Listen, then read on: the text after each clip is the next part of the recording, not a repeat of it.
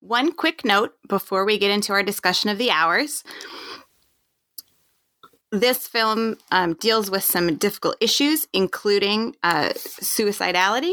And so I want to make sure that our listeners are um, taking care of themselves. I want to um, remind everyone that there's a National Suicide Prevention Lifeline. The number is 1 800 273 8255. This line is open um, 24 hours a day, every day. They can connect you with someone um, to talk with, and they have kind of some specific channels within that. So um, go ahead um, if you feel so inclined and call 1 800 273 8255. Now, please enjoy the episode. The Contenders is a proud member of the Cage Club Podcast Network. For other great shows about movies and pop culture, go visit cageclub.me. That's cageclub.me.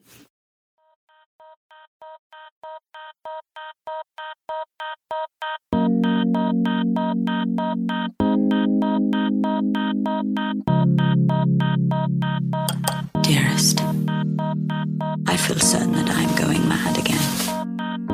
Oh, Mrs. Dalloway. Always giving parties to cover the silence. That is what we do. That is what people do. They stay alive for each other. I am attended by doctors everywhere. I am attended by doctors who inform me of my own interests. What does it mean to regret when you have no choice?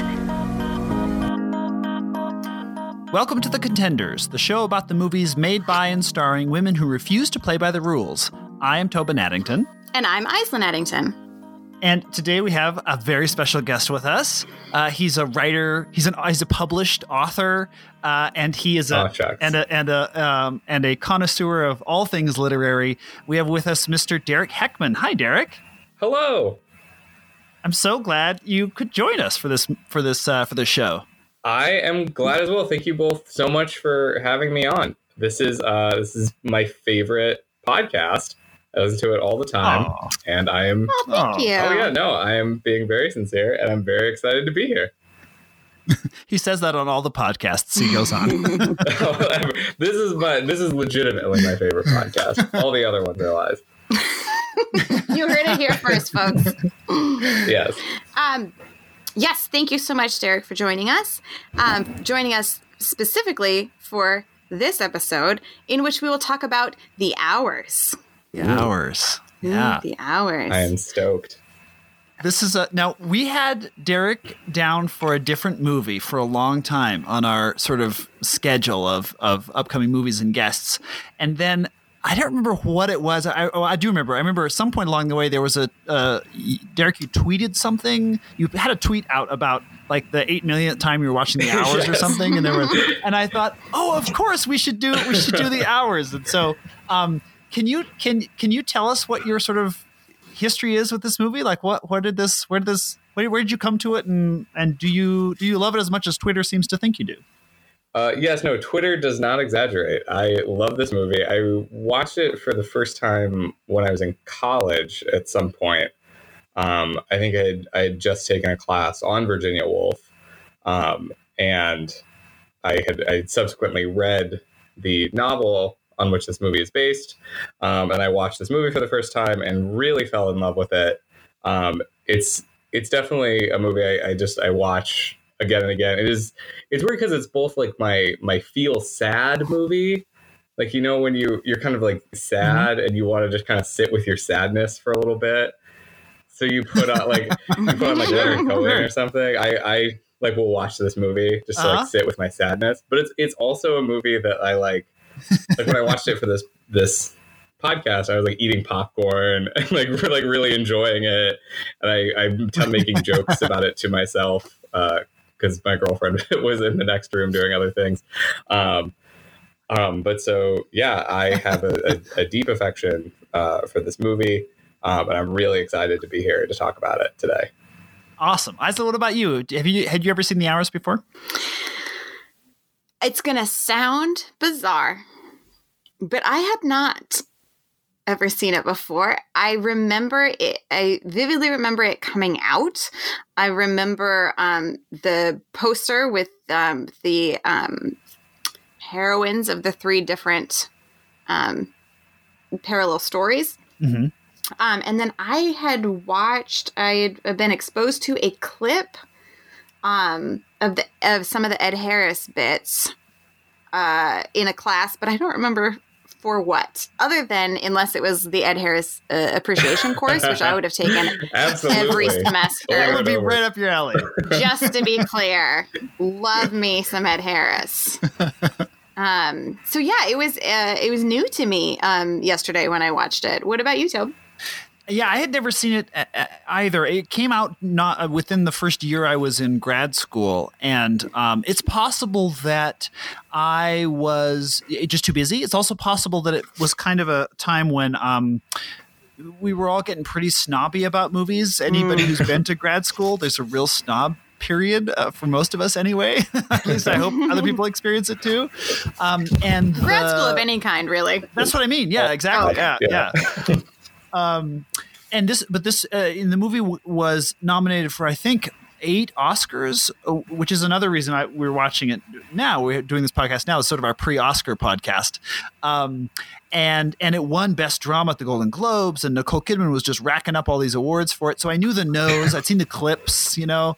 Um, but I, He's but I, referring to Nicole Kidman having a prosthetic nose. Yeah. on her face. Yes, so it's not Nicole Kidman's nose so much as Oh, I'm sorry. Yes, nose. exactly. The, the the the nose that she, the fake nose that she's wearing to better portray Virginia Woolf, and um, so yeah, so it's always been a movie that in the back of my sort of rattled around the back of my sort of brain, like I should really see this movie. There's a lots of a lot of people in it that I like. I didn't realize how many people I like that were in it until the the, the credits rolled. I'm like, holy cow! All these people in this movie. They, they just keep coming as you're watching it. yeah, yeah. So anyway, so no, this was my first time uh, seeing this movie, and I'm I'm excited to talk about it. Excellent. Well, before we dig into the um, plot in any way, um, Tobin, could you give us two bits of film history for the hours, please? Yes, I certainly can. Uh, there, uh, there's some great because this was an awards movie. Um, there is a great, there's a whole bunch of great sort of interviews and stuff you can find uh, out about this movie. Um, and uh, there's, I read a. th- This all comes from an inter, uh, from a, a panel discussion that the cast and the director and the writer did with um, David Denby of the New York Times or New York of the New Yorker for a New Yorker festival.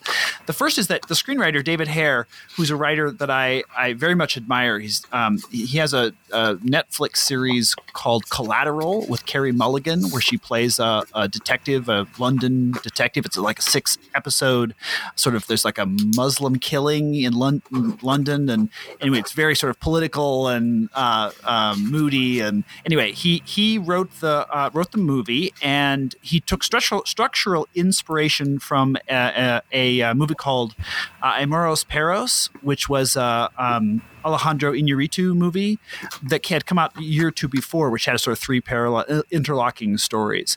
Uh, and it's been a year working on the script uh, before before they even had a director attached.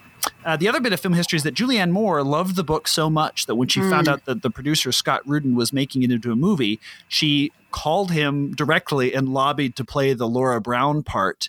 And then um, David Hare, the screenwriter, has a, a, a funny anecdote of he said, "So what'd you think of the script?" She said, "It was fine." and and and then proceeded to do the do the do the script that he'd written, but he could tell in his words, sort of, she drew more inspiration from the character as she was written in the book than necessarily as she was written in the movie, uh, which is which I thought was um, was kind of interesting. And he was saying it in an admiring way, not in like a he wasn't you know. Uh, calling her out on it. He was just sort of this was, was her process was to she felt something very deeply uh, moving about that character in the book. Um, so I'm also glad we have someone here who's read the book because I was just going to I say, some questions. yeah, I won. Yeah, I, I wonder about that. Let's. Um, Uh, yeah, let me. find? Oh, go ahead. I was just going to say if I could name the ladies real quick, and then I want to hear um, Derek's thoughts on um, particularly Julianne Moore's character book to movie. Absolutely. So, ladies in charge, are you all ready? yes, give it to us.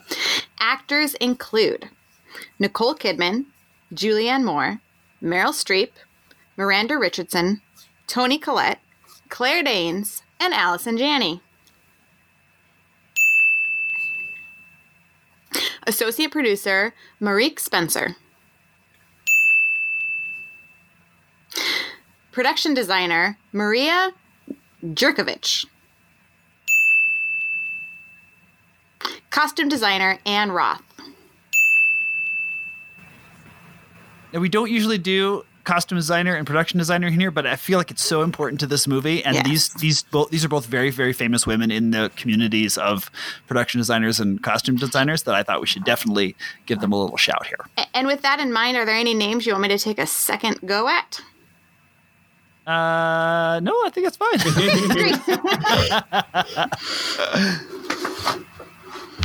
Um, uh, real quick, Tobe, uh, since you know there's at least two of us here who had not previously seen the film, um, there might be others out there. Uh, could you give us a quick synopsis, please? sure, and then Derek can correct me because I just I dashed this off today after after watching the movie for the first gotta time. say, so I, I, I read it when when you sent it to us. I was very impressed because this is like a, this Oh, is a complicated movie to, to summarize. I think. I I basically just didn't summarize any of the plot. anyway, uh, so we'll see how we do here. Based on the novel by Michael Cunningham, The Hours tells three interlocking stories of women trapped by expectation, obligation, mental illness, affairs of the heart, and life circumstances, all through the prism of Virginia Woolf's novel, Mrs. Dalloway. Nicole Kidman won an Oscar for playing Virginia Woolf, whose work and inner thoughts narrate the film. Julianne Moore plays a repressed, suffocating 1950s housewife looking for a way out.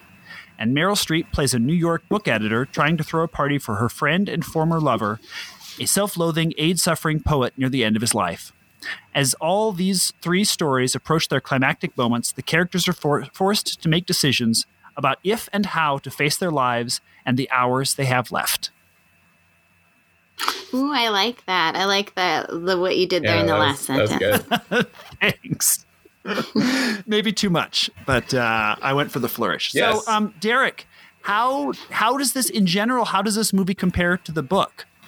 Uh, it really, really well. Um, it it pretty much works almost exactly um, like the book does.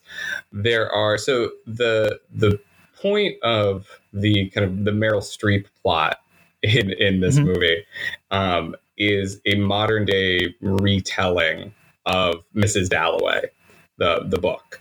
Um, Mhm. And so in in the book version of the hours, there's a lot more going on that kind of follows the book of Mrs. Dalloway very very closely. So there's a lot of Hmm. like side plots and side characters that um, kind of get uh, cut for the movie. Um, Uh-huh. like uh, the her daughter Julia, who's played by Claire Danes, has a bit more to do in the book um, than in the movie. Um, but other than that, everything I th- I think like pretty much holds up exactly. It's um, a, pr- a pretty close adaptation of the book, which is It feel. Oh, go ahead. No, no, which I was just gonna say is like is is impressive in that like the the book feels like like it almost shouldn't be able to be made in, into a movie. Like it's Mhm. there's there's not like a lot of action. It's it's just you know these these three women go, going about their business for for a day, and it's very interior and very you know all all the emotions are are about about very like small seeming things, but you know they're they're they're large in their interior lives. And so it, it almost shouldn't Yeah, work, but it, I think it does. Yeah, it, it feels like a movie based on a book that shouldn't Yeah. work. Mhm. I mean, it's and and in some of the interviews, um, Michael Cunningham talk like he's he's I one interview he was asked, so did you ever envision this as a movie? And he says, oh yes, my publisher was completely sure this was going to be an Oscar-winning movie, Hmm. and then laughs because of course it's you know like they expected this to be a little experiment Right, were- right. that he was making, you know, like um, not not something that would could ever sort of be cracked, um, and you know the the it feels I don't, I don't mean this in a pejorative sense. It feels it feels like a writer's movie. It feels literary, Mm-hmm. um, and I think that they but but it doesn't but it doesn't not feel like a movie if that makes sense. Aislinn, what did you think? Well, it's interesting to hear. I, I haven't read the book. I'm sorry. Um, I'm, I'm very visual, so now that I can really picture everything, I might go back and read the book.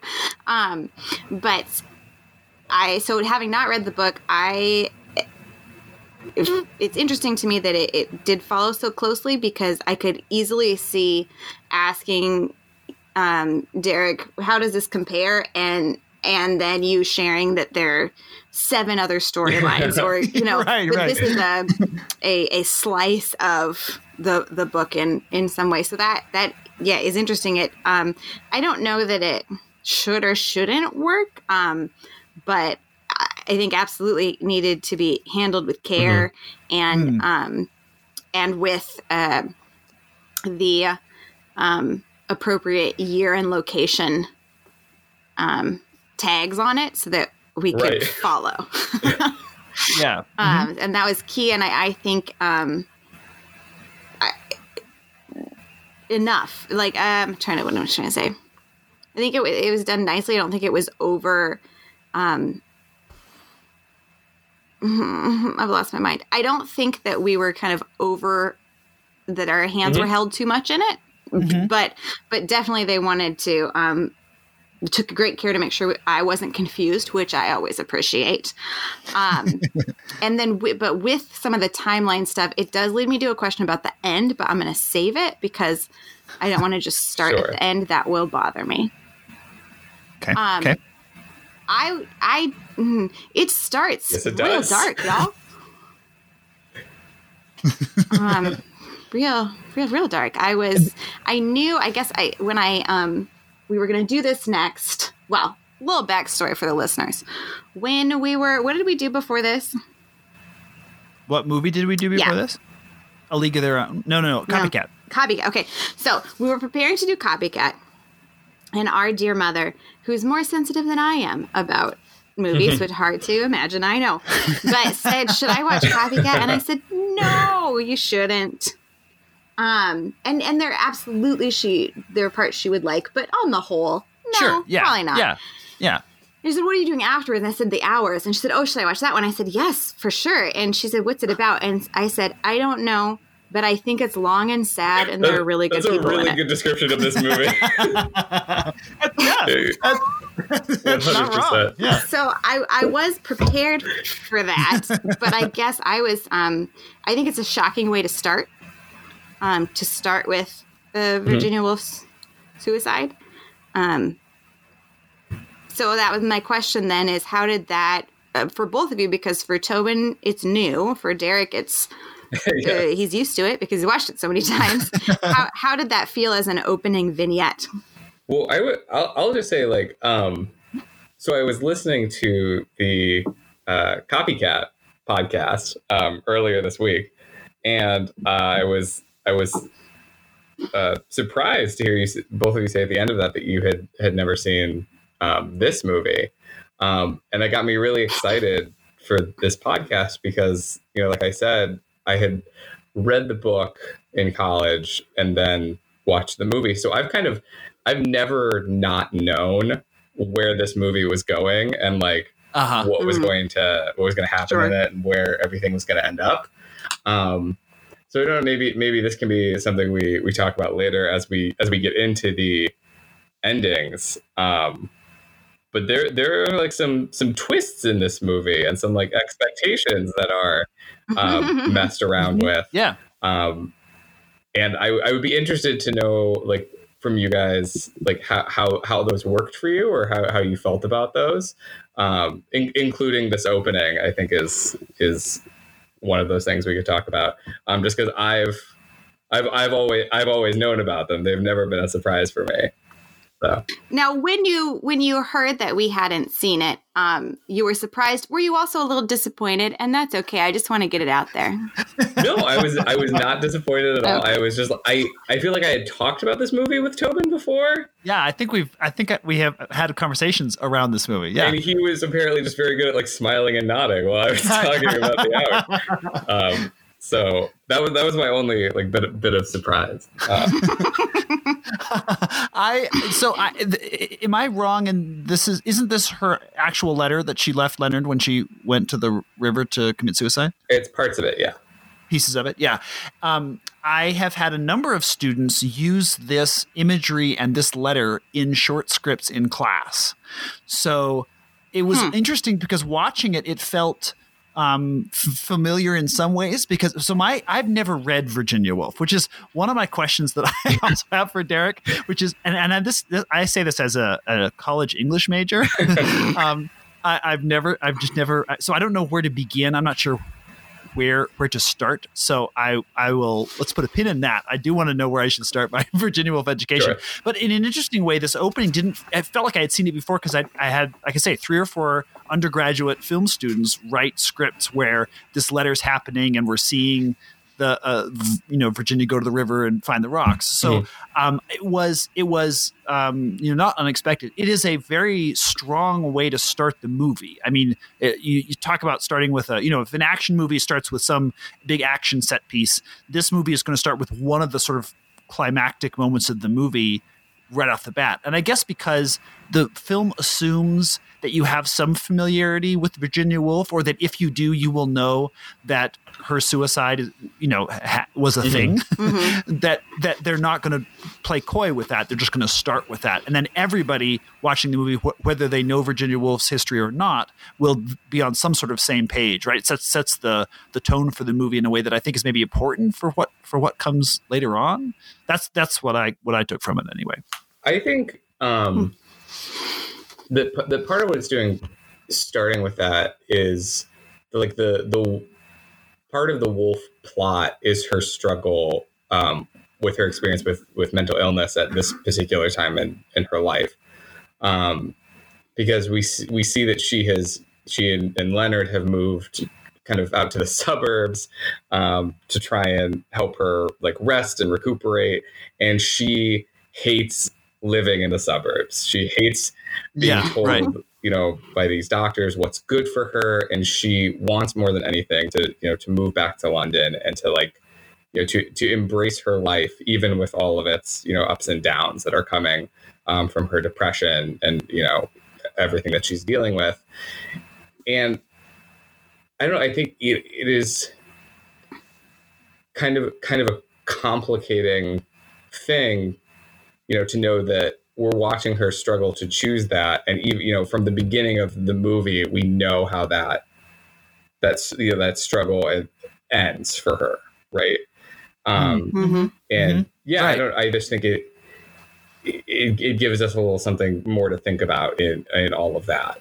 I didn't realize until much later in it that the her surroundings would be even the words suburb would be used. Oh, sure, right? You know what I mean? So Mhm. so Yeah. we have the opening um little piece or maybe a couple of pieces before then we get I think the f- one the first image of the um Laura Brown uh storyline is the neighborhood Right. right and, and then tag 1951 and like yes knowing it was later um and i also understood going in there would be multiple storylines going on i was ready to juggle um but i said out loud like oh yes look they're literally building the suburbs so much later when when she says something suburban i was just like oh Oh, i didn't realize we were using that term at that time number Yeah, one yeah, yeah. um, and it, it, you know, in my mind, it was they've moved out to the country kind of thing.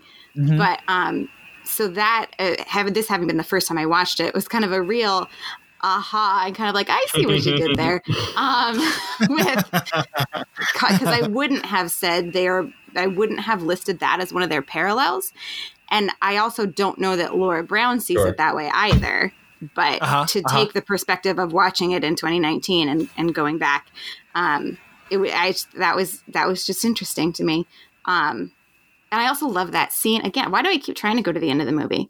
Um, that It's scene. okay. We can go. Okay, that scene places. when- this when movie she jumps and around in Leonard are- time, so we That's Yeah, true. It's yeah, a valid point. exactly, So toward exactly. the end, when when um, Virginia and Leonard are at on the, at the train platform, um, going to London, and he has said on multiple occasions throughout it, and for the different reasons that we can't go back. And then um, she's just, I, I, I appreciate her, um, you know, kind of reclaiming her life and saying, "But it, it's my life." And yet also I had so much empathy for Leonard, who then says okay, and then just breaks down, Yeah. and then pulls it back together, and is back into um, kind of subtle caretaking of "Are you hungry? Well, because I'm hungry." Um, that I thought was just beautiful and just, just so sad Yeah. for both of them. You know, I felt I felt bad for both of them as they as they try to um, problem solve together. Um, but I just that was just a, a gorgeous moment, and and the opening moment. See, see, I'm going to bring it back. Um, though we are watching a suicide, um, it was gorgeous. Mhm. I'm a sucker for sun on water. Um, you know what I mean, Tobin. At the lake, yeah, Yeah, totally. the lake. Yep, yep. so the um it was just it it, it, it I was uh, had trouble watching it because it was so gorgeous, but then understanding what was going on at the same time. You know, I didn't Sure. I didn't want to be. I don't know. You know, you don't want to be there, but it's lovely. You want to be there. So, um, anyway, that's those are those are several of my thoughts.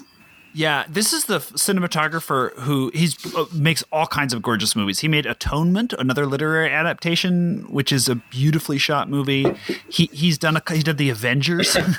he did a, an Anna Karenina from a, a, a couple of years ago. Um, just really really beautiful uh, movies. And you're totally right. Like it, this movie looks as like it looks more expensive than it was because it wasn't a very expensive movie, and um, all of that is on is on the screen for sure. Um, the that train stage train train station scene between Virginia and Leonard is one of the highlights of this movie for Oh, me. absolutely. That is, and it's a it's a long scene. I mean, this is um, and it's something that David Hare talked about. Like he he a lot of people he gave the script to would, say, well, this is a this is a great script, but those scenes are, are probably not going to be shot that way. And then, of course, they were because they were so well well written. um, and he and he has a history of writing for the stage as well, and it shows in those scenes. I mean, the amount of things that they're Aislinn, you said it so well that they're they're both given like we have um under I, I have empathy for both of them in that even though they're both arguing very passionately you know uh, their own sides and that knowing wh- where it's going to end for virginia and the fact that it feels like leonard can see that Right. i don't know i i think that i found that scene very very powerful Yeah. yeah, that's great. Um, while we're kind of going this way on it, let's can we talk about another? Um, so the the women are the central characters here, and but there's Yes. always there's always a man. Um, there is uh, you know men in the storyline and and supporting or not supporting or, or however else. But um, uh, well, can we talk about um John C. Yes, Reilly for just a second? please. yeah sure yeah it's it's odd to me but like he he kind of well he's an actor right so he's should be good at this but i think more than most i find him authentic in whatever t- era he's playing Oh, I, I like agree he so melts much. into 1951 for me. I haven't seen the newest sherlock holmes um, uh, movie with nobody did. Nobody did. With him and Will Ferrell. Um, but you know, I just the way he just, I so believe him in that era, and and just in the way, well, and maybe tell me if I'm putting too much to it, but just in the way that that Laura is um, responding and reacting as much in the way that she feels she's supposed to, uh-huh kind of as it is her actual reaction. I feel the same from him. The way that he's talking, the way he talks to her, the way he talks to the kid f- feels put on Oh, to sure. me in a yeah yeah I this is this is my family and this is what that means and I am the dad and dads do this and so I'm saying this Right. and I'm going to work and it just made me want to sit in the car with him on the way to work to see what he was really like. I want to see the backstage of what he's doing in the same way you get to see the backstage of Laura. Absolutely. Um, so I I liked him, and I also liked. Okay, and this is from the from the book, likely. So tell me, Derek, if I'm Yeah. how this relates. But I, I like that he's not terrible, Wait, can, can you say that again? right? That I, I like that he's not a terrible yes. guy. Yes. I like that he is a, a, a man of, of his era and has followed the steps that he felt were the steps to take to get where he is, um, and that that's fine and that that's good. And, and so her um, and same, I would say, likely same with Leonard. I also don't know much about Virginia Woolf. Um, but how how has this happened, Tobin? You're an English major. I'm a career feminist, and neither of us. I've read I know. I know much about Virginia Woolf, but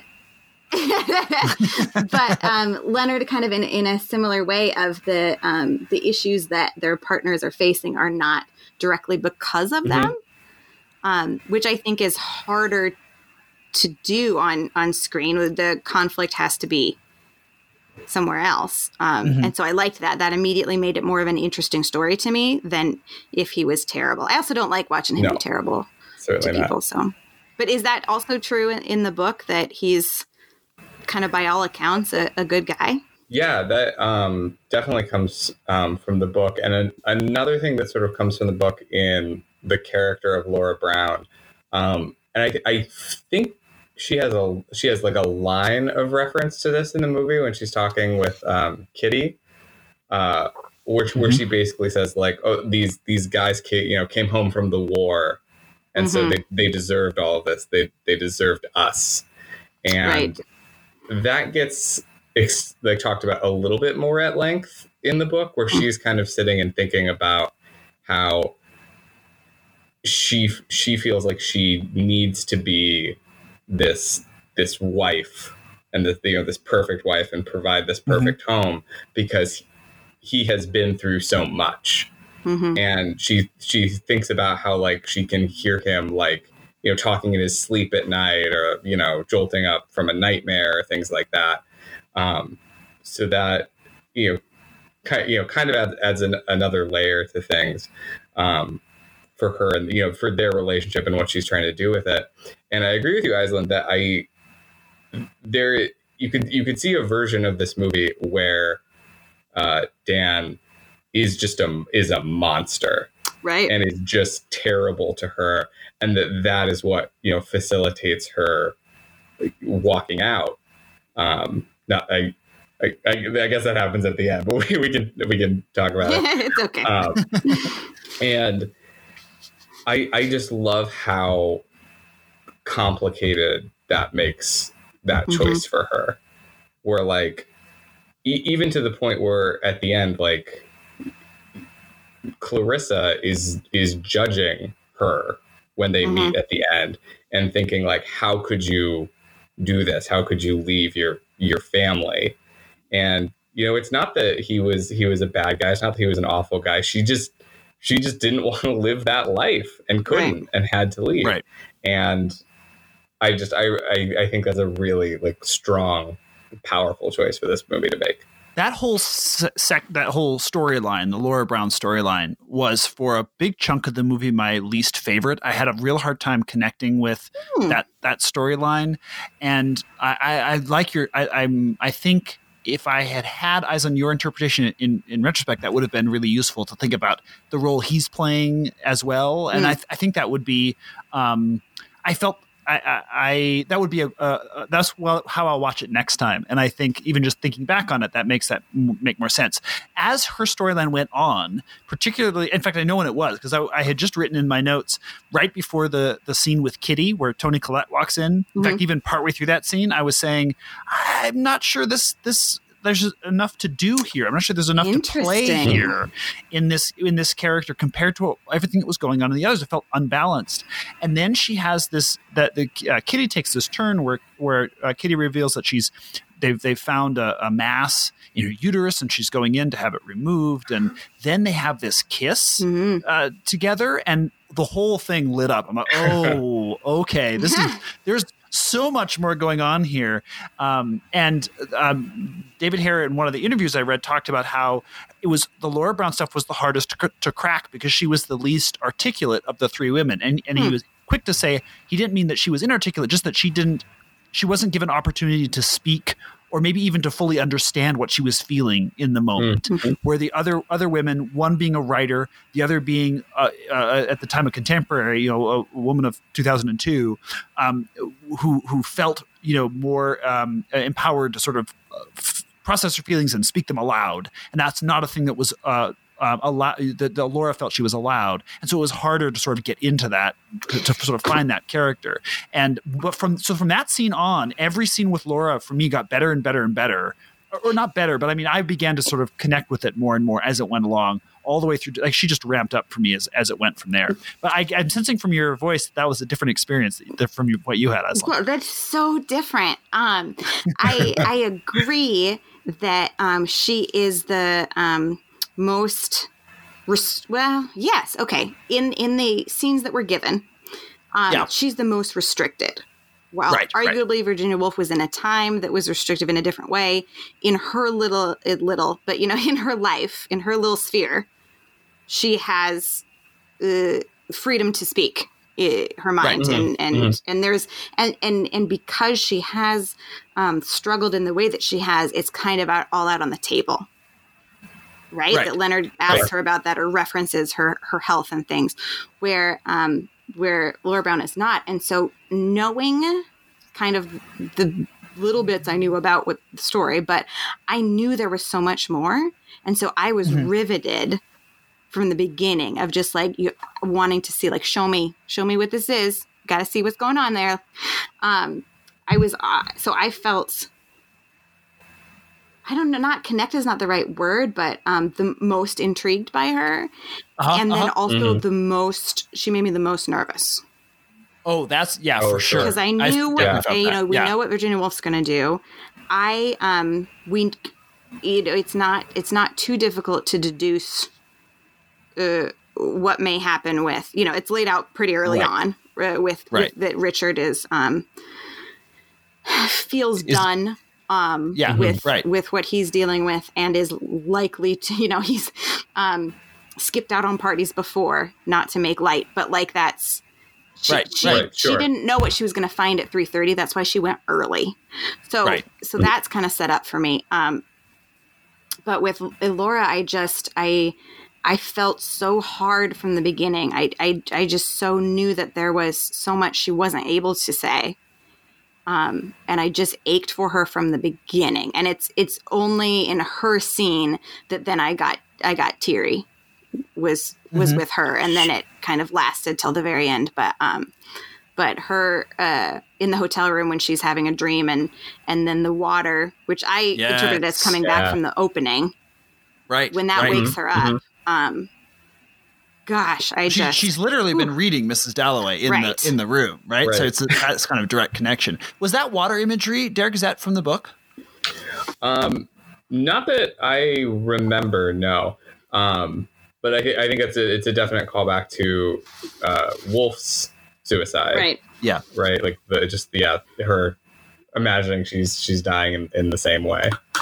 I had the feeling of heart in my throat in the um, uh, Julianne Moore scenes that there's two scenes where she's in the car with her son. Oh, God, yeah. One where she's we know she has the all the pills in her bag in the back, and Mm-hmm. and then she leaves the kid. Mm. And well, first of all, we don't know. Like I don't know. Is she going to like? Is she going to kill this kid? Is this Right. is? Are they going to go do this Right. together? And I thought, oh God. And but then the, and then after she decides not, after the, that water imagery and she decides not to commit suicide, she's riding. She goes to pick, pick the kid up and rides home with him, and they have this kind of intense you know conversation in the car and I was sure the car was going to get hit. Me To the point, I to the point that I was cl- I was half covering the screen with my hands and thought about fast forwarding through the movie to just to, because it was Just so sure. yeah, it was it was really my I was I was so by those points in the movie in her I was exactly where, where you're describing us and that sounds like exactly how I was sort of viewing this experience. So those are things I think Derek that we those are I, not knowing what happens, not knowing how this story connects or what's going to happen to these characters was was to my mind really effective in in this movie for somebody who didn't know. Oh, that's so that's so cool to hear. I'm glad. How did you How did you feel about finding out who her son ended up being? Isa, did you guess that at all? I had I had I, I- had no idea. I, I Well, you thought you thought they were going to get hit by a Yeah, I car, did, Right. No, I didn't guess it. I mean, uh, I think the reveal to me is when Ed Harris is kind of imagined it, right? Yes. So he, his Right. memory of it. Um, yeah, no, I absolutely f- felt just just a little bit more of the kid the um, part that also got me, you know, I, I think about because I had sp- I have spent time, um, Tobin, with your children when they are young, um, You and the, the kind of conversations you have when you're talking through something, and and I think sometimes we say things as adults that then when kids say it back, funny. So like we have to make dad a cake so he knows that we love him, and then the kid responds. He wouldn't know otherwise, and like I've Right. had those moments where I'm like, "Oh, that is not what I meant," but I see, I see um, how you interpreted it. So then there's something about that the kids kind of wisdom and i think the era of it of like he was always in the room Mhm.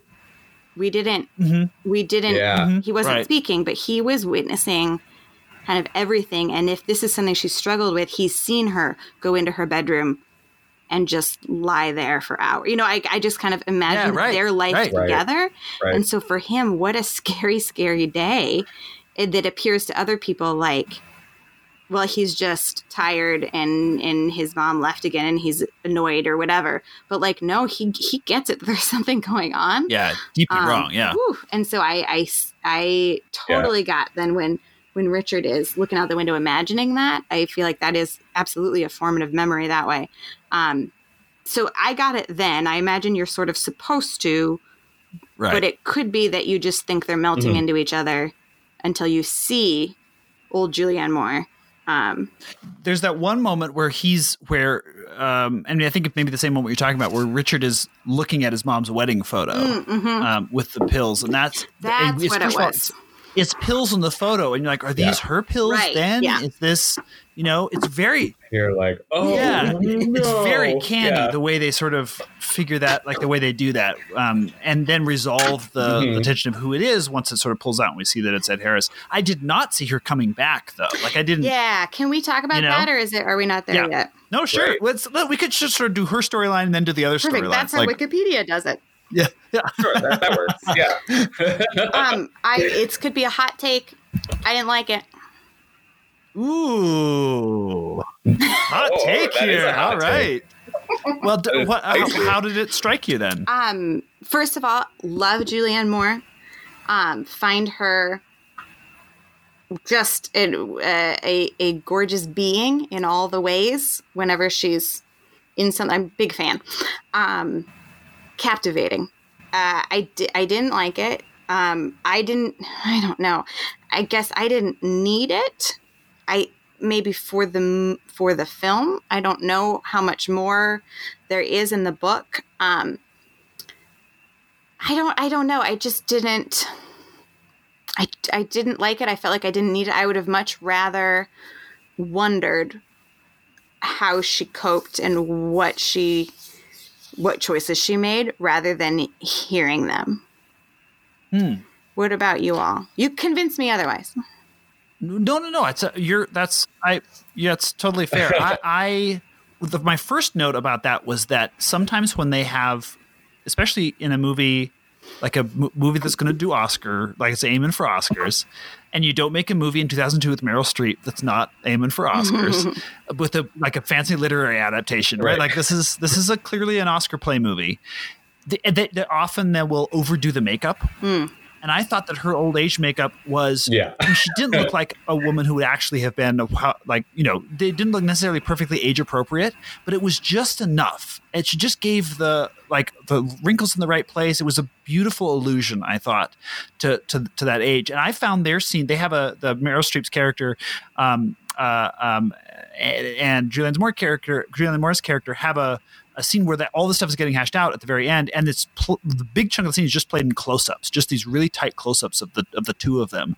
And I was, I kind sort of figuring it out just ahead, like I think when the movie wanted me to. But as she's talking, as Julianne Moore's talking about her choices, the choices that she made, I was captivated by that moment. Mm-hmm. And and part of it's watching these two great actors mm-hmm. sort of meet face to face and like and not in a way where there's there's like they can't hide anything it's all right there playing on their faces and um i i, I I don't know that the movie would have suffered terribly if, if that didn't happen. There would have been other ways to sort of allude to that stuff. But as a sort of just a fan of watching actors, at that point, I'm just like, I'm just, I'm eating my popcorn like Derek is doing and just watching these actors play.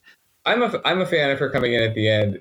I I think it it's Im- it's important because the movie has kind of left it ambiguous as to whether or not she did wind up killing herself Mhm. um, at the end because there's like allusion like in richard's book the mother character commits suicide um, there's there's some other like mentions that it's not quite as clear if she wound up like, Right, right. Going, going back to the hotel later or something um, so i like her come her coming back in and saying like oh no she's she's been alive this whole time. She just made a choice that was you know the the right choice for her but had these lasting repercussions for her family.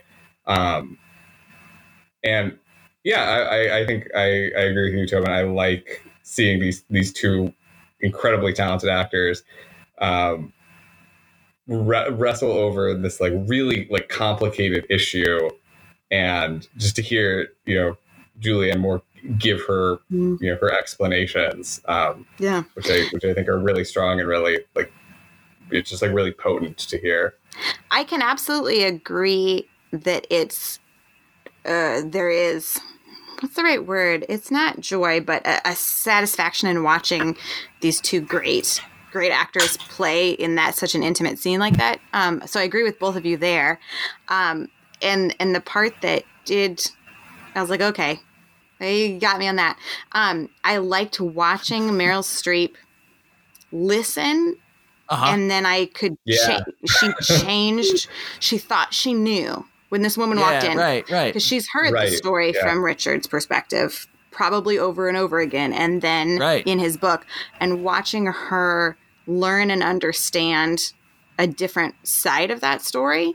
Um, I did I did appreciate seeing that happen. I thought she, they, she was masterful in that, um, and that and and and and like you say, Derek, making the choice that she needed to make for her. That for her, it, it was life and death. But that's Right, not right. something that she could have said at the time, and probably to very many people ever. I mean, I I wonder right. as she's recounting it. I don't know that this is something she would have shared, kind of with anyone anybody, at any yeah. point. with it right Um, yeah So yeah, I, I I I I absolutely appreciate the craft of it. Um, it's still probably my least favorite part. Um, and then the and the other little piece of it that I that brought me back to tears a little bit um, was then when Claire Danes, who yes, who had yes, said, "Oh, the monster Yes. is here," yes. then just that You're kind of simple kindness. I mean, just always, Oh. When possible, always just choose kindness. Like all you know yes, yes. that that moment because if if you think about um yeah you know yes julianne moore's or laura brown made this choice because she was so you know trapped kind of in every aspect of her being but then missed out on a, a life's worth of hugs oh, hugs. Yeah, yeah, yeah. Yeah. so that i'm not yeah. saying it didn't get me it just wasn't Yeah. the favorite that's, choice that's a way to put that too a life's Yeah. worth of Yeah, yeah. hugs oh, and that that I guess Yeah. the other part that I did find powerful um, was when she was saying the I don't I don't remember the exact words, but that everyone else was gone. That she, you know, she ran away and then ended up outliving them all, and and her conflict with that yeah Right, was right. was Yeah. powerful. So a performance is great, just not my favorite aspect of the how it all wove together. Can i uh, can i give you guys a fun fact Please. about Yes. the, the laura Yeah. Br- We- We love So- fun facts. Oh yeah. Um, so apparently, when he was writing the novel, Michael Cunningham didn't know that Laura was Richard's mother until very, very late in the book. Um, Whoa. yeah, he Hmm. had been writing it in these kind of like three very like separate uh, triptychs, just all revolving around Mrs. Dalloway. And then, sort of like as he was like coming to the end, he was like, "Oh, wait a minute." and I feel like that's why that moment and that reveal ha- is like so charged and so powerful. Hmm. It's just because it was a, it was a surprise for him as well to like figure that out, and I think he was able to like capture that in the book, and then I think it comes through in the movie too. That I'm gonna need to think about that longer. We don't have to take the time right now. Just know later I'm thinking about that more of that he didn't know until he was mostly done with the book. Well, you know, there's a thing. Yeah. I, I, as a, um, I it's happened to me before, and not, not that I'm at all putting myself on par with Michael Cunningham, but it's happened to me before writing things where characters are related in ways that I don't understand until I get to a point where it sort of dawns on me. And in my in my experience, it always feels like they've always been related that way. It's just me finally catching up with the character. Like Totally. you know, s- totally. somewhere along the way, this this is this this stuff's already set down. Just a matter of me sort of excavating it. Interesting. I'm I, I believe you. I'm just don't um I, I can relate it to um like research and and not seeing the patterns Yeah, until right, I'm writing right. something else and then it's like, oh wait, all this was going on. E- exactly. Right. Gotcha. Right. Exactly. Yeah. Exactly. Um, so, which of the other two stories should we tackle next? Should we do uh, the, the let's do Meryl Streep? Yeah, or let's do Nicole Meryl Kidman? Streep and then end with kind of the source piece. Okay. Okay. Oh, that's good. Yeah. I mean, she's always fun to watch. And Allison Janney. So I feel like the It's Allison Janney. Yeah. Can the guests. Yeah. uh, the guests in this storyline, I think, are are great because you've got um, obviously Ed Harris is the other kind of player, but then you've got Allison Janney, you've got Claire Danes, and you've got a sharp looking Jeff Daniels. yes. Indeed, you do. Yes. Yes. You look. He's looking real I'm good. used to a more rugged Daniels, so this was this was a surprise to me. Um, Yeah. And they have a they have a fun a fun scene together. Uh, I mean, fun. It's you know very hard, but they're like a classic Meryl, you know, Yes. break into tears scene. Yes. Um, and she goes through like four, 45 emotions in one shot, kind of all kind while of scene that cooking. only I feel like Yeah. that's very on brand. While cooking. that only she can do. It's just yeah, it's it's really it's really There's this. There's this awesome little move that she does when she's like ranting and like having her breakdown, where I, where she kind of like leans to the side a little bit and like has her hands like really like I think I think about that moment like all the time. because it's it just feel it just feels very very Meryl and very uh very very good. I this is this. Oh, go ahead. I was just gonna say uh, to compare to kind of what the Laura Brown character felt like she had to do. Um, I get this taking care of her um, companion. I don't know what other words, you know, at one point partner, but um, but friend and, and companion over the years that that she is the closest woman in his life, and thus she Yeah. is the one who goes every day. Right, I- right, and that right. Mm-hmm. that's true. I feel like true in you know 2000 as it is today. That there's the care work is so often um, the female, Right. and and the expectation of it Mm-hmm. versus you know that sounds like from what I gather, Jeff Daniels was a partner much more recently to him, right. Right. but and also an ex. Like if you compare, okay, so their with their exes, their exes, like kind of ticking down the line. One of the things that makes the difference is that she's a woman, so that's part of her role, or she takes it on or However you want to um, construct it, there's an expectation there, and then that there's a fulfillment of it, which is different than we see with Virginia and Leonard but there's also kind of a household of people there as well. But so I very much felt that like, oh, yep, of course she's the one when everyone else is driven away. Um, of course she's the one that still comes back. Of course she's hosting the party. That's um, you know that that in whatever combination of um, you know um, societal expectation versus personal like that. I don't know. It was just there, Yeah. and that was very familiar. and hmm? he takes or she like we don't really know this at the beginning but it's sort of once you looking back on their scenes together you get the sense that she has been sort of paid the price she's she's she's borne the brunt of all of the his issues with his mother mm-hmm. over the years you know like Yes. and because she is taking like he's in a, in a way that i think is not uncommon to just separately from that from from people who are terminally ill or chronically ill or you know they they they need care but they don't but they re- resent the care because the care helps remind them of the fact that they're Mhm. ailing and you know that this is all it's all sort of tied up in this kind of messy emotional thing and then in addition to the fact that they were romantic once and and still love, love each other to, at, at, to some degree um, and it's it is fun to see as fun is a hard word in these scenes I realize but like to see them play it's it's it's satisfying to see actors again play such kind of thick material Mm-hmm. you know where there's there is so much going on and how they kind of sort through all that those it makes those scenes kind of hard to watch but but sort of cathartic as well.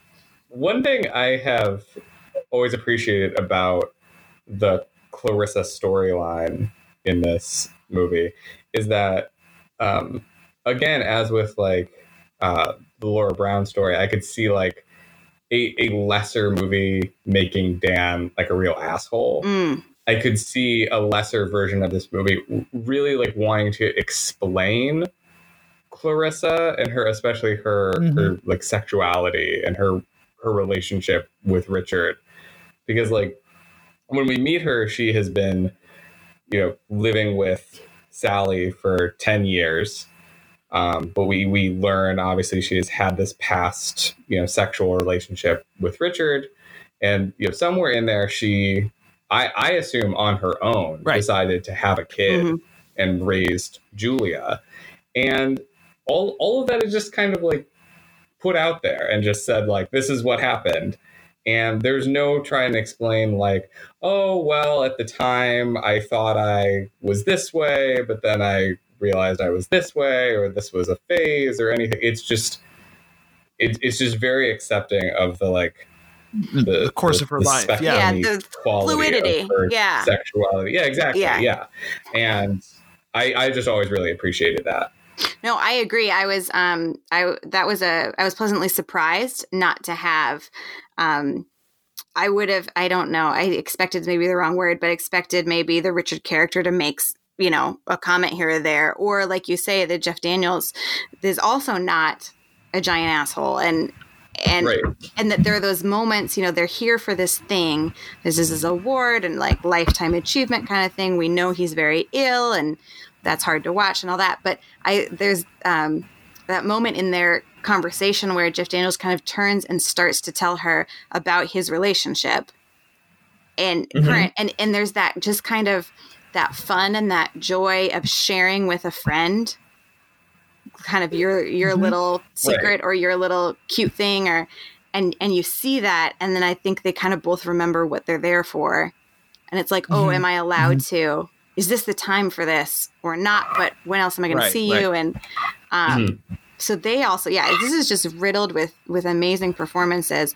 But i um i also noted in my notes i'm so glad they didn't over um explain the fluidity of of all their sexualities in this in fact i don't even think it, jeff daniels says he says he his relationship is with a student but i don't know that we get a pronoun or anything so right right it's that's true, all yeah. they're all just people living and um Mhm. and what a great example of how you don't need to do that to have compelling right. characters and complex relationships and, and and specificity. It's Yeah. not that it's not specific. It's just that that's not the part we need to be specific Mm-hmm. About. yeah The other cool thing about this Meryl is that this is like so. The, uh, as I'm watching the movie, I'm like, this is like the quintessential New York Meryl, like I, which which I think of from the early 2000s from movies like Adaptation in particular. And of course, it's the same year. This is the same year that Adaptation comes out. oh Um, and so she is co- the co-star of both the Best Supporting Actor and Best Supporting Actress winners at this at the Oscars for these these two movies, um, which is uh, which is kind of cool. yeah and she I mean, you know, is fully like as we've noted supporting yeah, you know. yeah, totally right. That's, that's a good. That's a it's a great point. Um, yeah, and I, anyway, she's she's as you say, she's always fun to watch, and um, she just uh, this is you know it's it, in a movie where you're going to split the focus between three stories. There better be there better be good material in each of them if you're going to you know use these great actors in in each of these stories, and I think they all do have um, you know have have a lot to play. agreed um what sure. about the Harris of it all just i don't know Well, if other people you're know. the Ed i'm a huge huge you're- fan So you better why don't you take the lead on Ed Harris here? I mean, if y'all, uh, as as as our listeners know, I have a complex relationship with James Cameron. Don't, don't Do they know all? that? Oh yes, yes, they, they do know but that. I That's true. thank Yeah, James Cameron for the Abyss director's cut Yay! um, and the Ed Harris um, casting of Ed Harris in that because that that's really when the world came fully Well, into it's color harder for for you, me. right? Yeah, for sure. um, as well as uh, Houston in Apollo 13. But this is not the Ed Harris Appreciation Podcast yet. It's a Um, different podcast. yeah, Yeah, so i i don't know i think um there are ways to uh, hmm. there are cliches in a part like this Mhm. um Oh, sure, sure. and i i think it, the character of richard was in it enough that we could um have empathy and sympathy and also be frustrated um, with him, but not so much that it became, um, you know, a term I can't think of right this second. I think it was the appropriate amount um, for that character, and and I would say well played by by Ed Harris. Again, we don't have a lot of backstory um, in terms of the, all their relationships. I mean, at one point, Meryl said something about them being fortunate or lucky or something, and I didn't know if she was speaking about um, AIDS or other things, or probably a combination of things. Uh, but I, um, like many of the relationships and the identities in this, I appreciated the care and subtlety with which Ed Harris played it. it's really fun to see vulnerable Ed Harris. Um, it feels Yeah. like, especially recently, maybe I'm just thinking because I, I see him so much on um, uh, Westworld.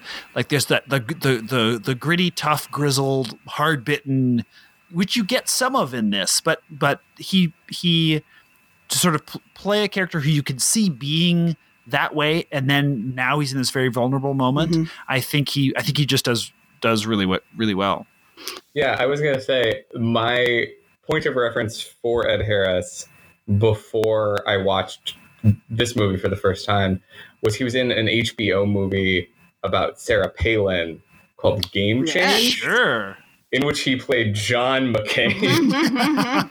so very different Ed Harris's between that movie and this movie. Um, and yeah, I agree to it. It's it was it's great to see just, just like that level of vulnerability from like any any like male character, I Mhm. think, but especially like an actor who is like renowned for being kind of gritty and kind of tough. Yeah, I think I I, I agree. Um, and then the the I think the vulnerability is exemplified beautifully in that moment that reveals his connection to Laura Brown, because I had kind of felt for that little boy and I had felt for Richard, but then right. Pulling it together and just the um, speaking of the generational pain that Mhm. that they both feel because outside because we don't know outside of um, his disease if he also struggled with any of the things that Laura Brown did. In my mind, right. I kind of thought he did. Just, but that's just me, you know, thinking about things as I try to fall asleep. Um, that Not watching this movie, falling asleep. no, gosh, no, much later. Yeah. Um, but that that um, I don't know. I- It's it's too. It's it's more than what's on the screen. But thinking, wow, if she had made a different choice, or if something else had happened, what could their conversation have been like o- Mm-hmm. around mental health topics, or around coping, or around anything? Um, but so so I um, I appreciated his um, levels of performance, even while being, you know, curmudgeony guy. Um, I, I so I expected, I fully expected him to die in this film. I did not expect it in the way it occurred. Mm-hmm. Mm-hmm. Um, what? So again, we have Derek, who's seen it many times and is was not at all surprised, and we have Tobin. How did how did the um, unfolding of his of his suicide strike you? For me, it was. Uh, it was. Oh God, I mean, how do you say this? It was well handled. Mm-hmm. I mean, I, I there was a lot of suspense. Uh, you could feel that it was mm. coming. Meryl could s- tell that it was coming, and you could see what he needed from her in the in his last moments as he sort of sits on this windowsill and pulls up the window. She, she in their initial scene, she came in and opened the curtains to let in light. Yeah. And she comes in and he's like tearing stuff off the like tearing his apartment apart, trying to quote unquote get more light in the in the apartment. And then and then you know, so here is at this window, um, and he's and he's you know the thing that he like he wants her to play one more sort of role with him like he you know not to sort of run and try and grab him not to call anybody but and she what could she do you Right. know that that would sort of hasten the thing so she's sort of you can see her kind of trapped in that moment and spinning out the moment as long as she can because she could I think she kind of knows it's his last, even though she still seems surprised when he does it. And um, oh, I mean, it's heartbreaking. And uh, you know, again, in a movie that sort of understands so well how it's how you're going to feel at each moment, and then like I don't know what the polite way to say it, but like milks that those dramatic moments for all they're worth. Like gets squeezes every last drop of drama out of those moments. It's certainly doing that, you know, in, in that scene for me. Uh, Derek, was it is this how it happens in the book? Do you remember?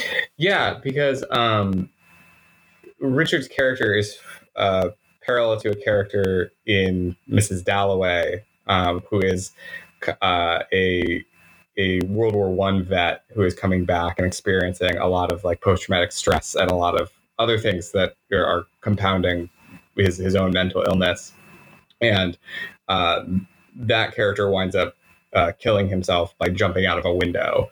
Um, so that's Ah. what uh, Richard Richard does here.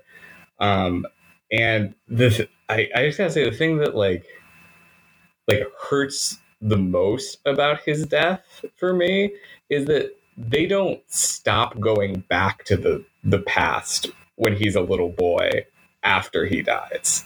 Like there Ah, are still scenes of, Mm. it, of him Mm-hmm. as a Hmm. little boy after we've watched him die and that hurts a lot to watch um and is is also kind of like paralleling what we've seen in the movie with what they did with Woolf where we know already like where her story ends and now we're going back to see this kid Mm. and know it and know where his story ends and Ooh, I like that. I didn't. I didn't Yeah. think of that before you um shared that. Now, thank you. Now I'm gonna. Now I'm gonna think about that when I try to go to sleep. yeah and, and sleep sleep will not will not come easily so derek as someone who um in i think in the twitter bio but also just in the little i you know we were in the same room once i think we shook hands um Yes. i know you write stuff about sad kids Yes, I do. so My wheelhouse. yes and and and i've just you know while we're right here i have thought about the the piece that you read many times since Oh. um since going to your your master's Well, Deal. that, that's quite the thing to hear. Thank you. Um, so so I I you know it's uh it's it's your wheelhouse to create it's my wheelhouse to consume um this seems right you know right in line with that as um is is this either in the film or the book on your list of of inspirations or or um you know what I mean like is it one of the bricks in that built your house or or not oh no, absolutely. I am a huge Michael Cunningham fan. I have read um, all of his books, including his his first one, which is not terrific. Um, but uh, th- th- he is a, a like a writer I I really admire um, and really like both both because of uh, the the sadness of of his books, but also because I, f- I feel like and this is another thing I maybe wanted to ask you you guys. Um, he he does a good job of of taking things like the the story of Virginia Woolf writing Mrs. Dalloway and making them very accessible Mm. and kind of using them in a way that I I don't think you know shuts out people who have not read every word Virginia Woolf has written and didn't you know study her in, in an English class in college. And I, I really love it because I love books and I love reading and I, I love people like Virginia Woolf. And I that's part of how I write is I like to talk about those things. And so knowing how to or trying to figure out how to do it in a way that kind of doesn't shut people out but actually kind of like brings them in is is Mm. something I'm really interested in doing and I think this is a great example of that.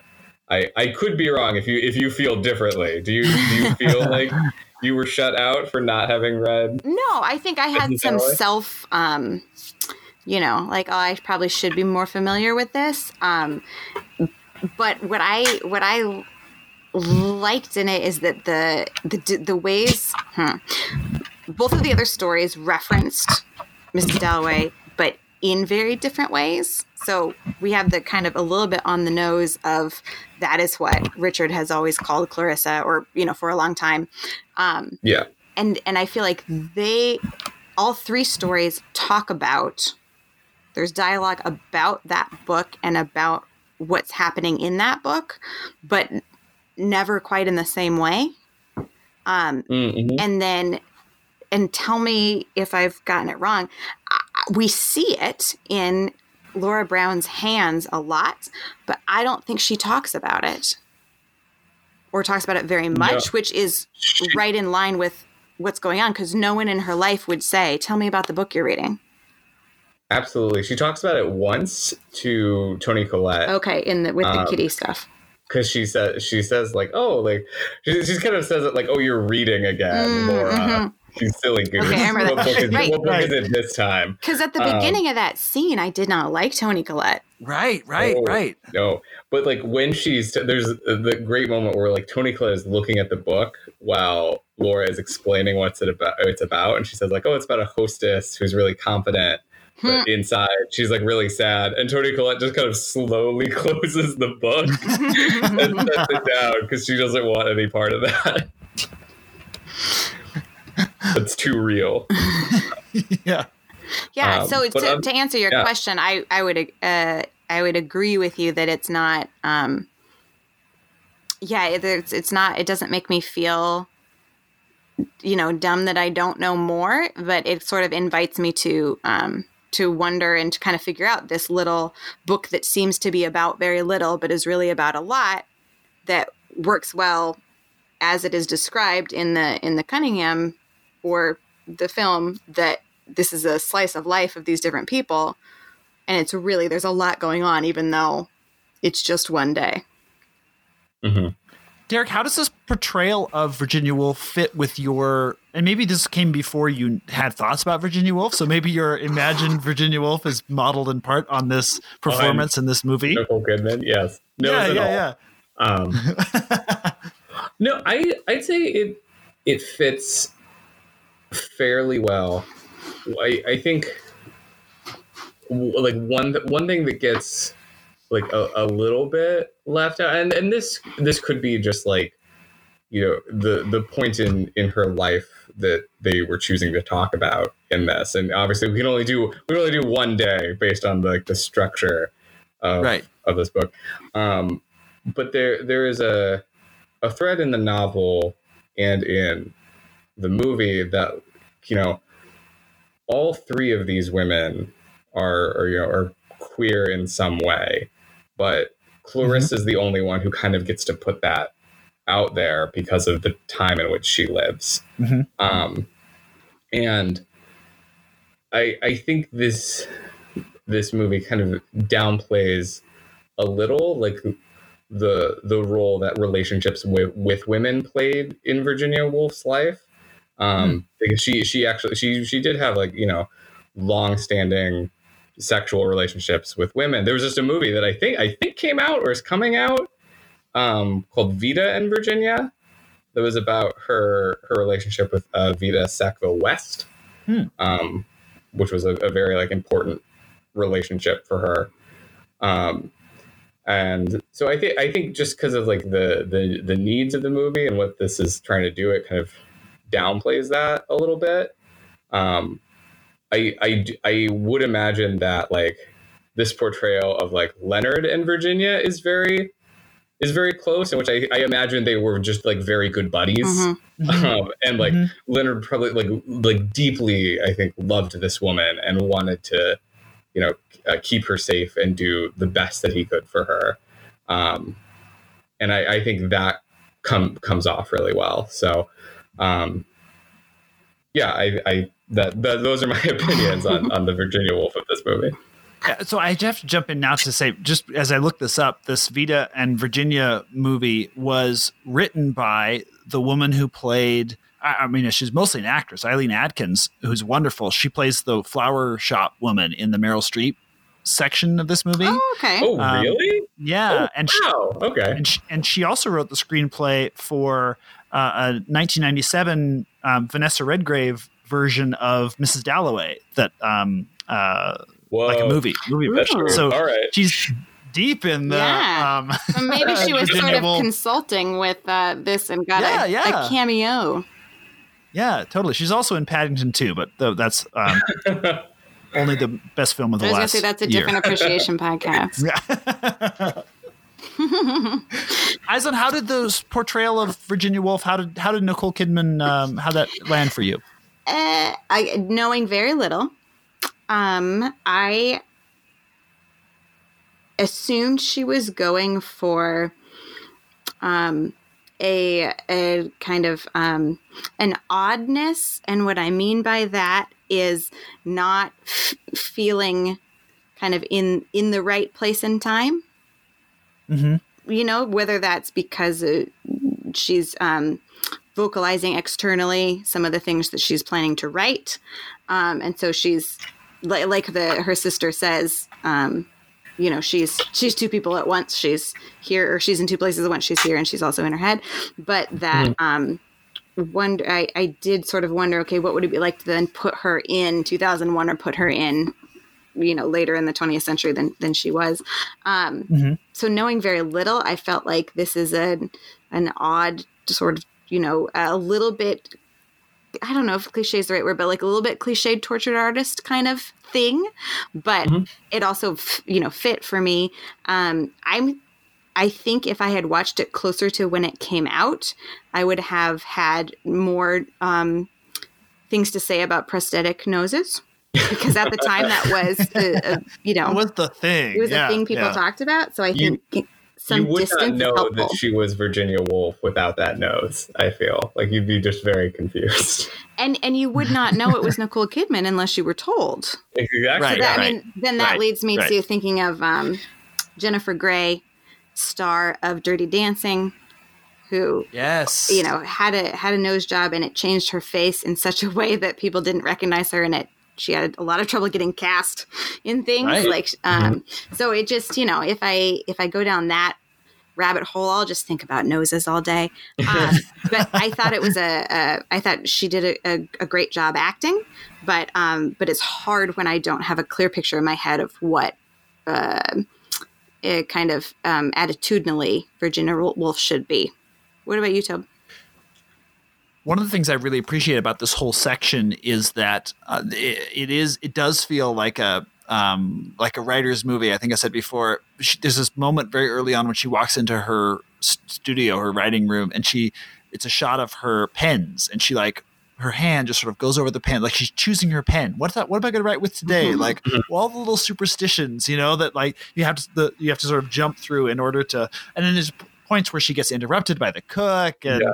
you know, just as she's sort of composing a thing, and uh, there's all the all those sorts of jokes just for for that are for or not jokes, but those little details that that resonated for me.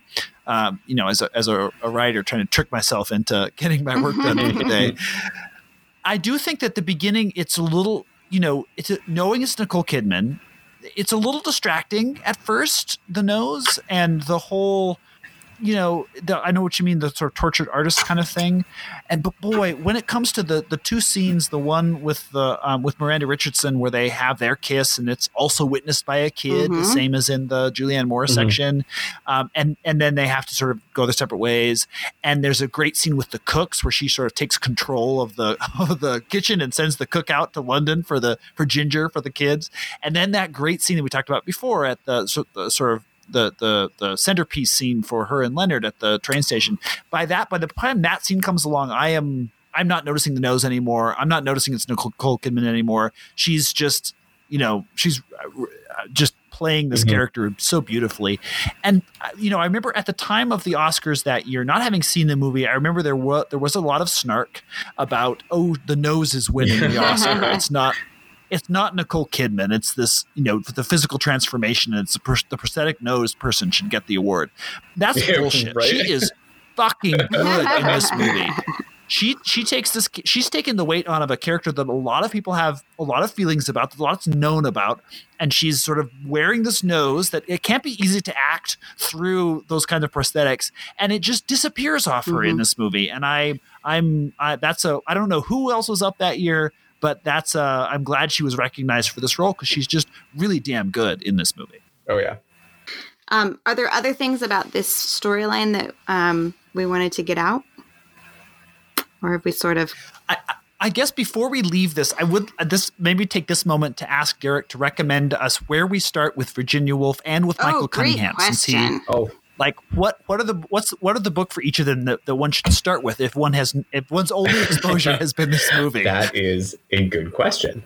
Um, well, I, I mean, obviously, Mrs. Dalloway, we we we have to read.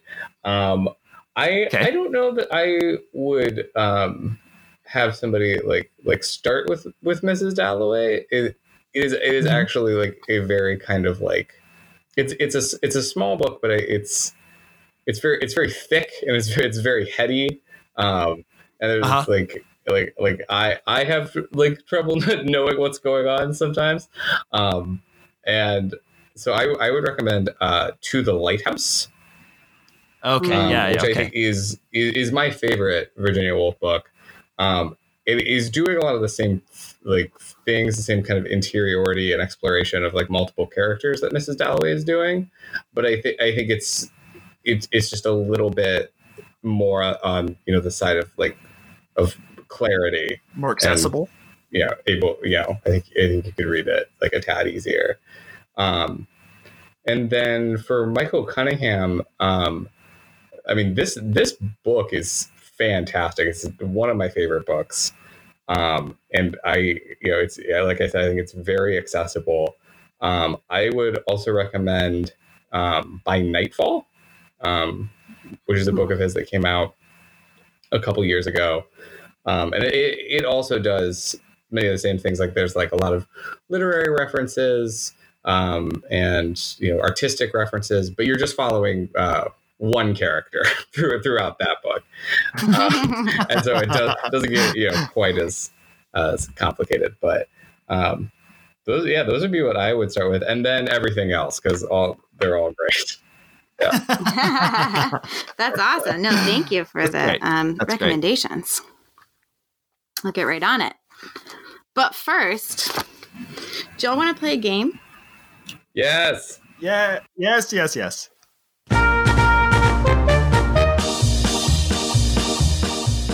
Um, I did. Uh, I did say uh, that I would give credit where credit is due. So, um, a student of mine, Kevin Maloney, helped me with research today for uh, this game. Now, Awesome. as we've discussed, um, there is uh, heavy issues, uh, and there's a lot going on in this film. And so, uh, to avoid that, I made a jokey game instead. Um, Hooray. so as Tobin mentioned in um, in the synopsis, um, we have to you know figure out how to how to live our lives with the hours we have left. So Oh. this is a game about time. I'm going to ask you Oh, each boy. question, um, and you're going to tell me which um, which has more hours, which activity or which um, thing is has the greater number of hours attributed to it. Okay. Now, if you guess the same, that's okay. I'll just ask you with Price's Right rules to give that number, and then whoever wins it with the number gets the point. Sure. Are you ready? Okay. Yeah. Okay. Sure. So, which takes more hours? Getting to the moon via rocket ship or driving across the United States in a car? Oh, oh. interesting. Like with no stopping at rest stops and hotels overnight, like just driving straight Um, How many across. hours of driving? Okay. Yeah, yeah, okay, okay. Hours of travel. Yes, hours okay. of travel in both cases. Yep. Um, Ooh, well, boy. I, I have my answer. Um, before before I, I give it, I would just like to point out that I have I have realized only now that you do not play the game music live when you are recording. Yes. no, we do the Which dings live, but the music I a, put a in later. A little bit of a letdown for me. Not gonna, not gonna lie. Um, but I am I am going to say that it would take longer to drive across the continental United States than to fly to the moon. This is good because I'm going to say fly to the moon in honor of Ed Harris and Apollo 13. Um, Tobin, you get the point. No. Yay! Now, do you want to play with bonus points if you can give me hours close, or do you want to just move? yes, okay. yes, yes. So yes, let me. it's yeah, okay, go ahead. longer. Yeah. So ha- for reference, um, Yes. accord- and this is all according to Internet Research Day of, right? So give Right, me grace right, in that. Okay, yep. Um, so it the average uh, was 48 hours of driving to drive across the United States. Um, Okay. how how many hours would you guess it takes to get to the moon in a rocket ship without going? How close do I have to get in order to get the bonus point? Um, I would say within 10 hours. Okay, okay. I'm going to say 80 hours. Okay, now just real quick, Derek, um, do you uh, when when I said within ten hours, do you think we should continue with Prices Right rules, or just go with the within ten? I think I think we continue with Prices Right rules. Okay, in that Personally. case, Tobin does not get the extra point. Yeah, Um, see, that's why. That's why. Oh, The- man. um, But you were very all right. close, Tob. It says um, it takes on average seventy-two hours to get to the moon. Oh, Oh, I was wow. within 10. You Oh, curses. Okay.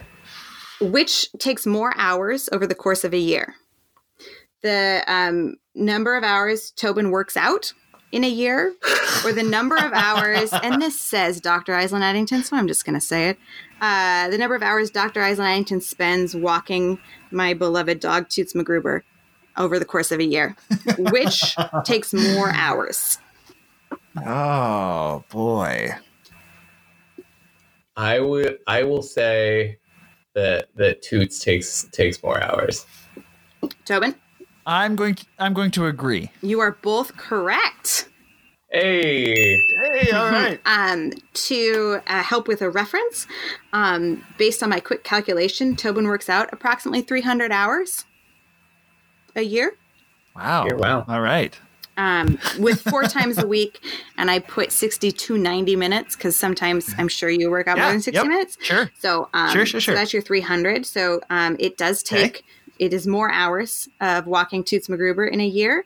Um, uh, who, and this time, because you're both guessing to see who gets the point, Oh, closest without going over, knowing that Tobin is 300 hours. This is more than 300 hours. Gosh. I'm going to say, let's see. Um, I'm going to say 400 hours. All right, Derek? All right. I'm going to say 350 hours. Ooh, 450 is our. Oh, Just- all right. Now, that's because. So, second point for Tobin. Good work, Tob. Um, Thank you.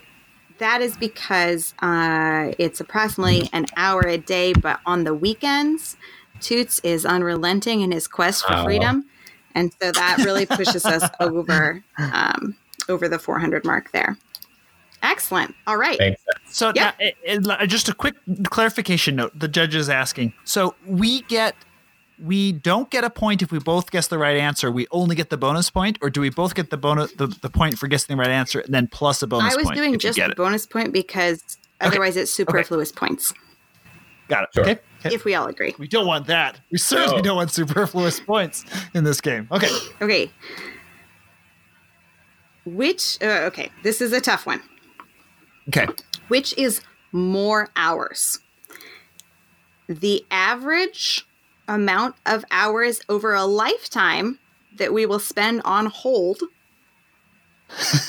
Okay. or the average number of hours we will spend a year bathing.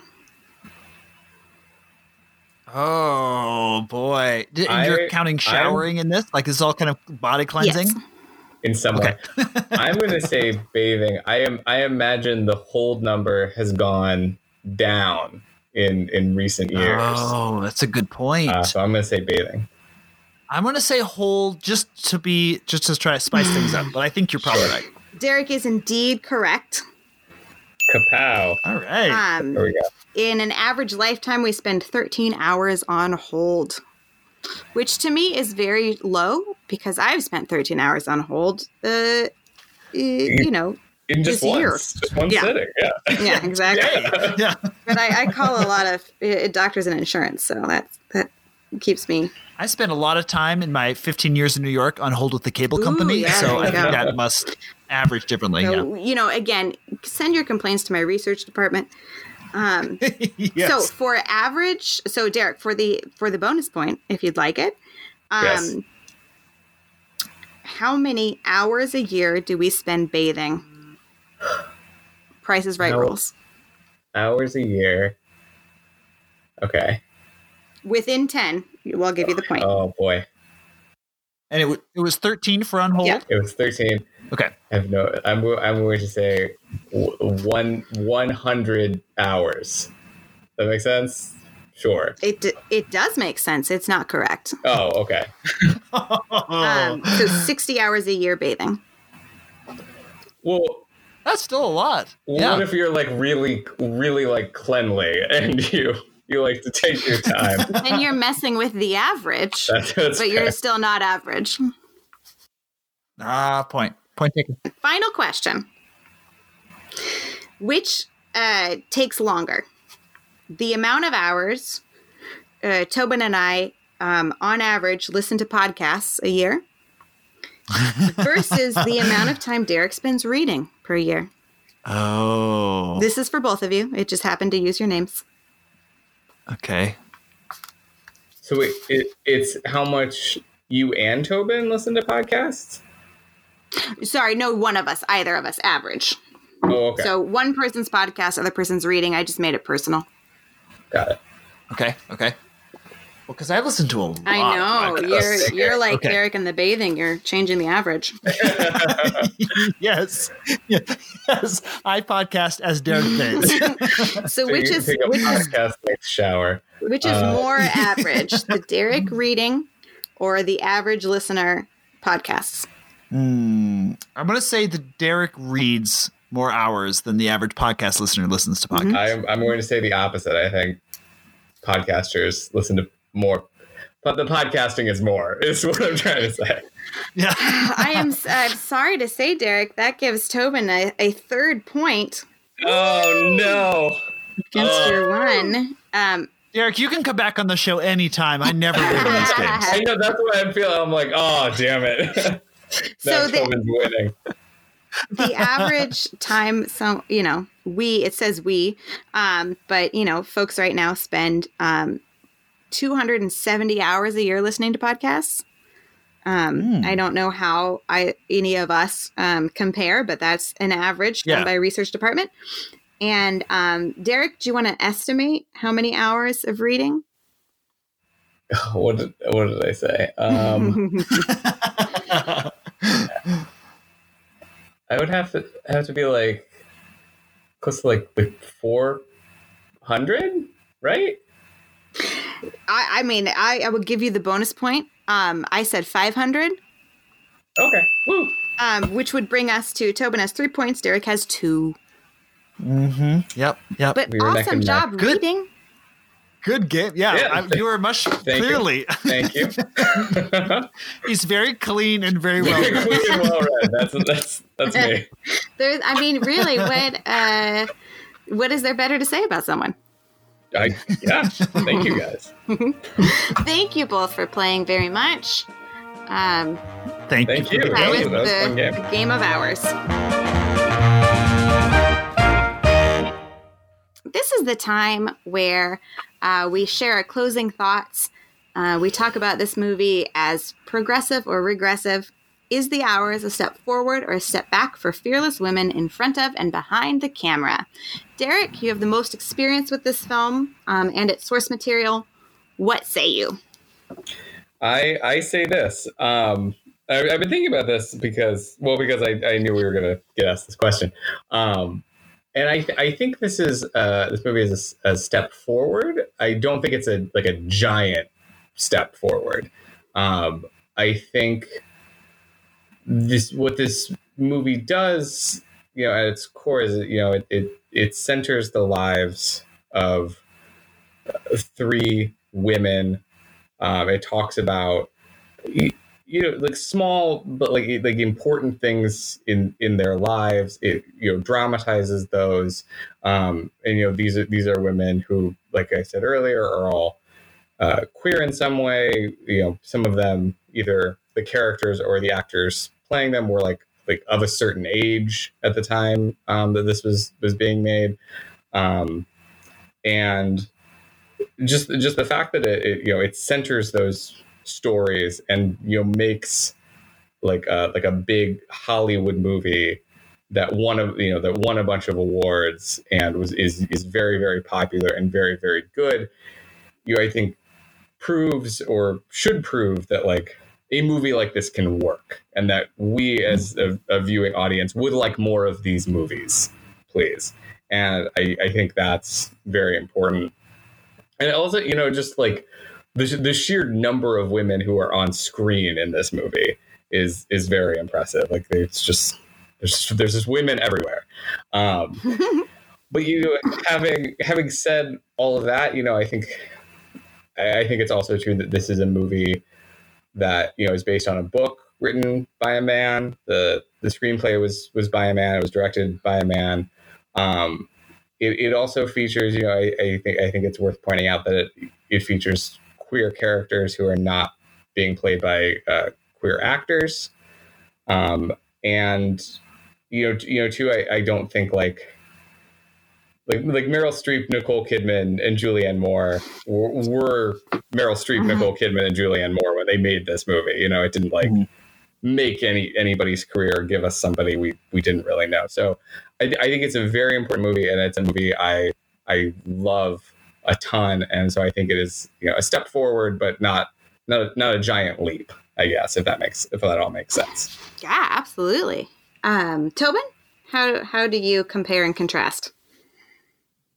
I agree with all. I I, I co-sign on all the uh, uh, aforementioned remarks. I'd add only that um, this is a movie that I thought going into it was I sort of always thought of as kind of Oscar bait um, as as maybe a little kind of middle brow Oscar bait. Um, and less more interested in sort of, sort of showing off what you know what, what Hollywood can do, as opposed to sort of being a movie that had uh, as much sort of internal integrity as I think it really does. I really enjoyed watching this movie. I think it was beautifully made. I ordered a, a used copy because that's all you can find of the published script, um, and I and I expect to read the novel at some point. Um, I I thought it was a, a, a beautiful movie, and um, beyond that, echo all of uh, all of Derek's thoughts. Aislinn, what about you?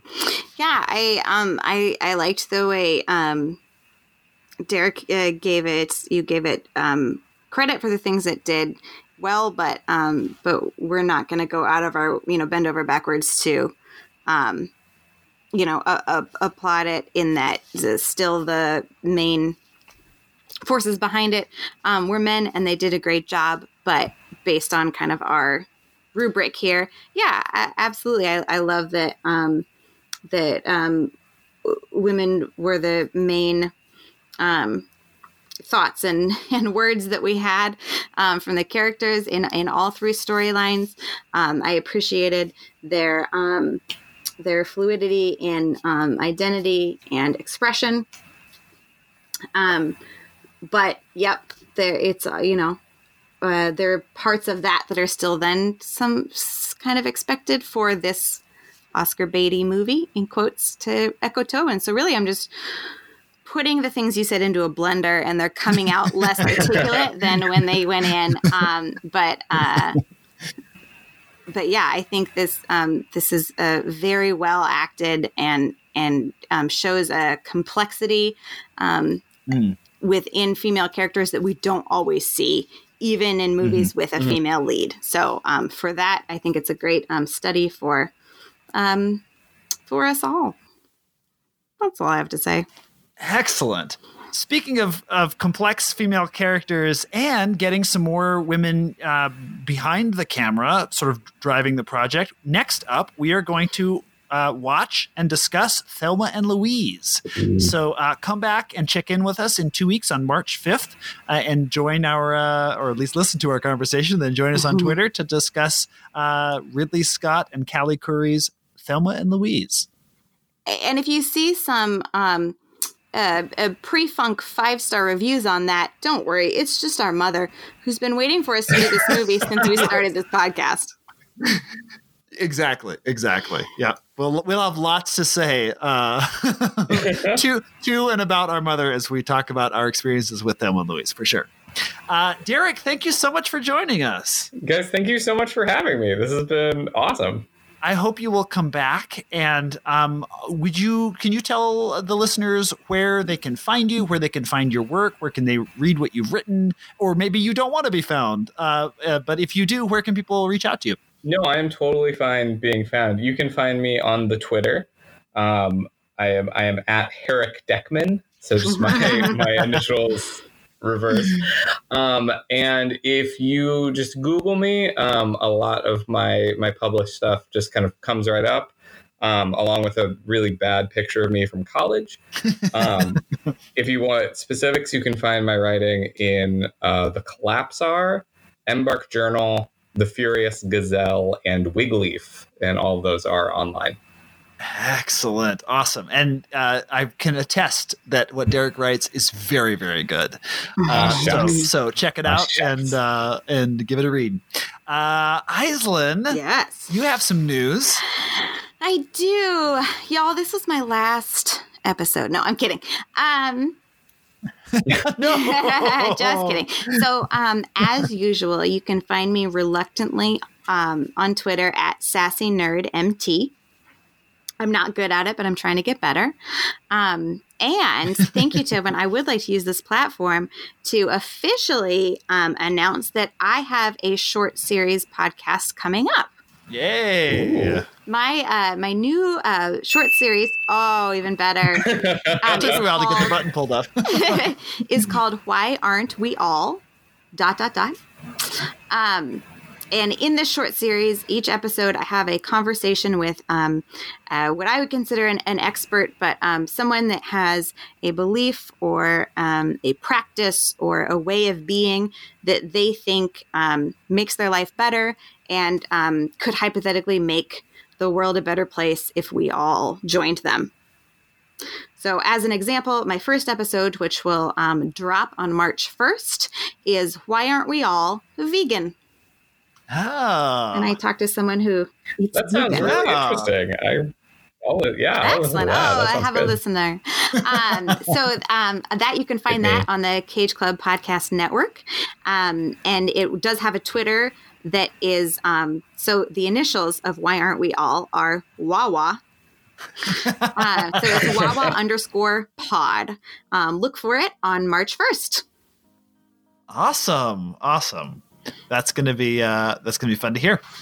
Uh, you can find me on Twitter at Tobin Addington, and you can find us on Twitter at contenders underscore pod or on Patreon at thecontenderspod.com. Special thanks to our members who have joined at the marquee level or above. That's Sean Flynn and Jeff Addington. Uh, become a member today, connect with other listeners, and support our show. Uh, also, we are one member away from a bonus mini pod. We have we have set a goal of every time we get a, a, a, ten more members, we are going to we'll release a special bonus mini pod to everybody. And our first bonus mini pod will be uh, a short discussion of Hope Floats with um, previous special guest Joe Bolaba, as promised. And we have nine active Patreon members right now. So join today for as little as a dollar a month, and uh, we will record and get get to everyone our first first mini pod about uh, about hope. Actually, the first mini pod period. It will be about hope floats. they won't. They won't all be about hope floats. They might be about other things too. Um, but that's that's where we'll start. So uh, go join today at thecontenderspod.com. We here at The Contenders are proud members of the Cage Club Podcast Network. You can explore all their great shows at cageclub.me. And you can keep tabs on all the Cage Club happenings on Twitter at Cage Club Pod. As always, thank you so much for listening. I'm Aislinn Addington. I'm Derek Heckman. I am Tobin Addington, and we'll see you next time on The Contenders.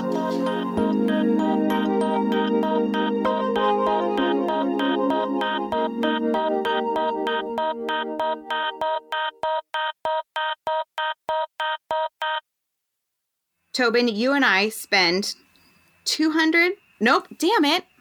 I said the Oh answer. no! Oh, what Oh, no. done? We'll forget it. Forget it. have Can you you, can you edit that out? Yeah, Okay. yeah, yeah. Yep. Let me start again. Final question.